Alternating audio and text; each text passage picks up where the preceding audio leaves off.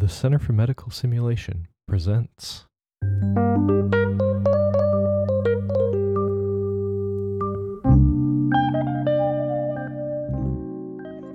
Welcome to Sim Fails.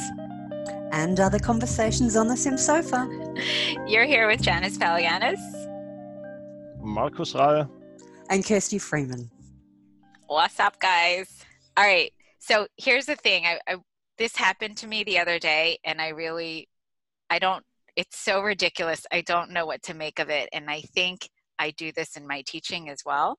Both of you know, I think you know that I have a 13 year old dog. She's really old. Yeah. She's so sweet. So she is not walking well, and we often have to carry her when we bring her in and that sort of thing. And so we decided, okay, well, we got to take her to the vet. So we took her to the vet, and um, I couldn't make it because I had I had to work at the hospital that day, and I um, go straight from my work to the vet, and so my husband's there with the dog, and the vet and his assistant um, are coming in with uh, shots, like vaccinations. And I'm like, what's going on? Like, I'm so excited to see my dog. She's excited to see me. And I'm like, what is going on? And they're like, oh, we're going to give her these vaccinations. And I'm like, oh, okay. And they're like, she's going to be sore for, you know, a couple weeks. I'm like, wait a minute. She's going to be sore? They're like, yeah, usually in her back legs. And I'm like, wait a minute. We've just discussed, my husband and I have just discussed that she's probably not going to last the year. What are we vaccinating for and why? And she, we're bringing her here because she cannot walk. And so I'm like, no, no, no, we're not going to do this. We're not doing this. And so I watched myself in real time be that, like, you know, that simulated parent that comes into a case and is like, stop everything. Everybody do something different. Like, that was me, right? And then they're leaving the room and I go to hug my dog and I and I say really loudly, I don't know why I did this. I'm like, I saved you. I tell my dog that I saved my dog. Like, what? And the thing was, like, I was so, I was conscious of what I was doing, and it was just ridiculous. Like, I could not help myself. I, I couldn't. And so, my question is when you're in the middle of teaching and you've got, or in the middle of clinical practice, and you're watching yourself do these ridiculous things, what do you do? Hmm. I don't know, Marcus. Have you had an out of body experience like that recently? well, I think why why is it ridiculous? You know, I think it was the right thing to do, isn't it?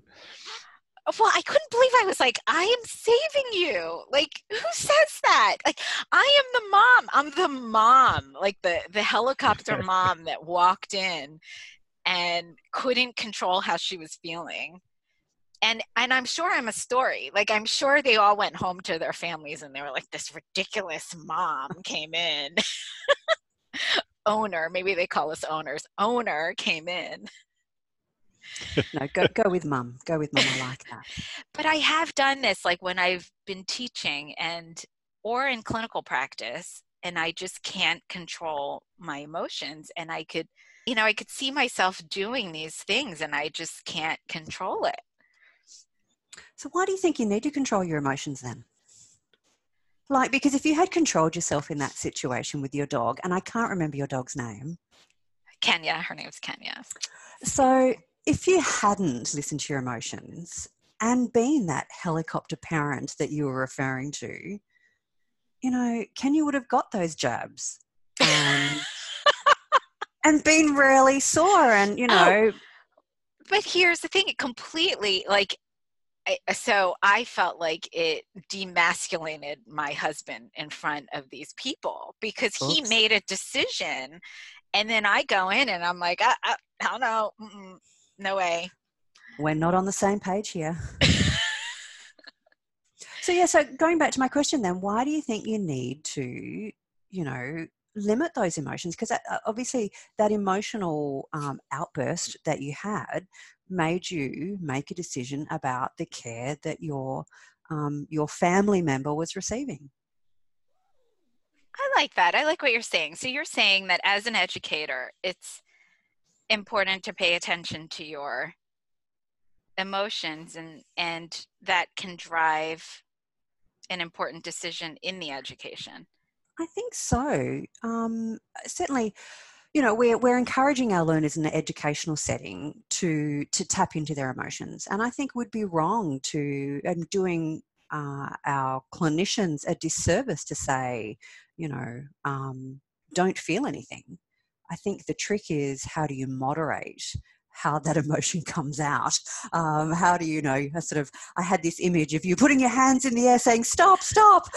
Um, you know, is it that we need to, yeah, try and moderate and think about how that emotion um, is seen by others? What do you think, Marcus? Yeah, I also think uh, it's it's uh, it's nice uh, if you are not an emotionless uh, piece of meat, you know, so that you know we have emotions things get to our soft side. And and i also think it's okay to show them in a way but of course moderated and uh, under some control. Perhaps in the medical field we are often too sterile. You know i think it's interesting too like in simulations we always one of the objectives is to manage the family member right mm-hmm. and it's like maybe the simulation should be for family members to manage themselves like to learn how to moderate because it's very human that you can't in certain moments yeah and you know so i think as well we need to look at providing um, simulated opportunities where we as clinicians are put in a situation like that where our emotions are brought to um, brought to the boil or whatever the case may be depending on the context and we need to practice how do i how do i deal with that? Whether it be us assisting and working uh, with a family as you know they're they're coming to the end of their life. You know i certainly know that i've been in uh, in tears alongside family members caring for their loved ones as um, you have the pleasure and privilege of being with them at, at, at, at that last moment in their life.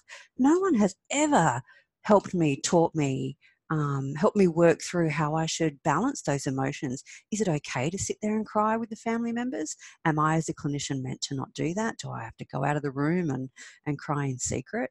I think simulation would give us an opportunity to start to, to you know, um, work through some of this stuff um, and and see how I deal with it. I don't know. I like that, and and also simulating events as educators that throw us off our game um, and how to moderate our emotions when we are running simu- like a simulation of simulations, right? you mean that yeah. you mean that day that I can't hold in the adage that you know the basic assumption that everyone is here, you know, doing their absolute best, and that day where that I find it really hard to hold that adage as I'm looking at my learners.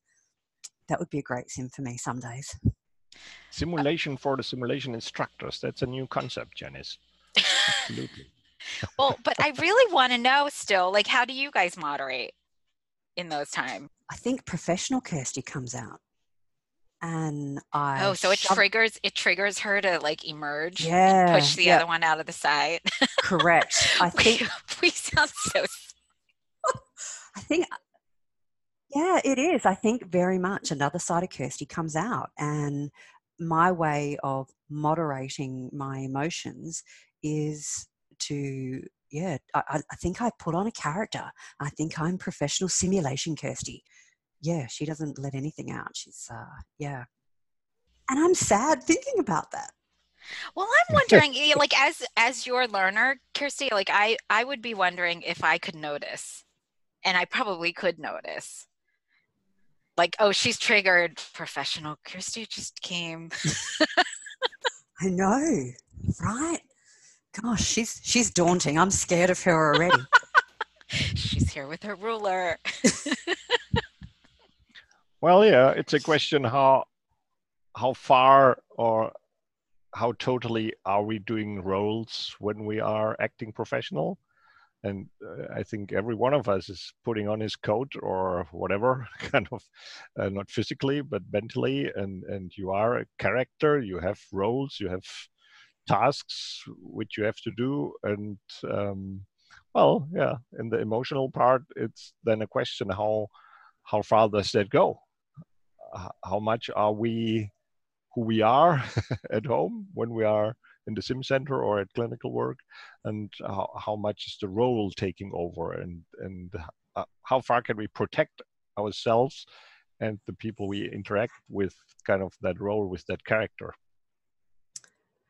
yeah, that's really interesting. So, as you were talking, Marcus, I was sort of reflecting on you know the different contexts in when I've seen professional Kirsty come out and uh, yeah, yeah. when when she hasn't. And I have to say, when I'm with a group of um, learners, colleagues that I know really well, and I have the pleasure of working with the same people over and over again, and I have to say, with them, I'm more prepared to show my emotions and be a bit more vulnerable.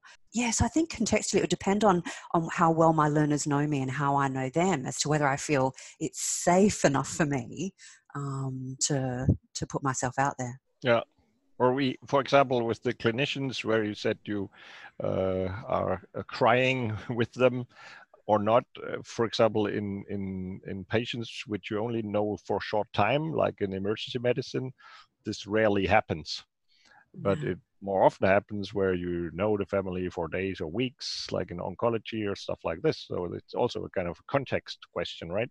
So that's that's um that does help me. I mean, I, I think about like it's funny because that is a strategy, like managing or that is an objective usually in in simulations managing the family member and little things that we do we could do for ourselves like stepping out of the room you know pulling aside i think it's it's almost like you have to go to this place of nirvana in the moment which I don't know. It's it's a personality flaw for me. I just cannot. But sometimes when it's controllable, usually the thing that'll reset me is the you know realizing that you're there for the learners and who cares what they really how you look or whatever it's really for their learning. And um and sometimes that can reset me but i have to tell you i'm still working at this. I cannot reset in the moment when it's something that really triggers me.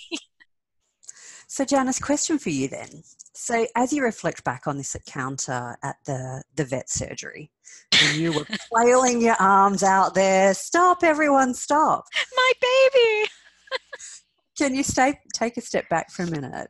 How how were the that that veterinary team, what was their response? Are you conscious of that? Can you see that oh now? Oh my How god, I love that. They were beautiful. They were they were completely understanding. They were like, we could do this later. We don't have to do this now. We absolutely don't have to do it. And they were they were wonderful. And I'm realizing I think part of why I couldn't stop was I didn't care.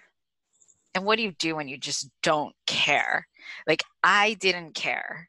It, and and so maybe it does go back to everything that we teach in our educator courses at least in at the center for medical simulation i'm sure you guys teach it too is it, it all kind of falls down on respect and having mm-hmm. high respect. And so maybe i just didn't have respect for their jobs. I didn't have respect for what they were doing in that moment because all i cared about was myself or not even me but my baby right?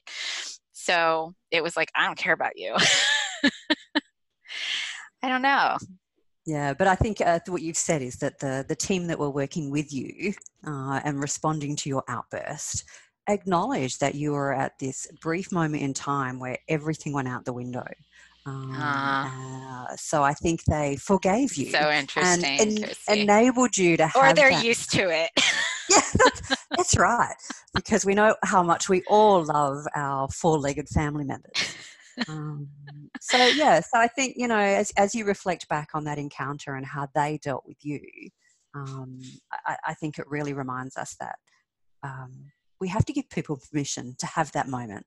I think that moment is genuine and honest, and it is required to decide what the clinical course of action was going to be for your dog. Um, so, ladies and gentlemen, while your students don't have four legs, have empathy. Yet another sim fail. Thank you both. pleasure. Thank you. It was a pleasure. Yeah. Sim Fails and Other Conversations from the Simulation Sofa is brought to you by the Center for Medical Simulation. Find out more at harvardmedsim.org.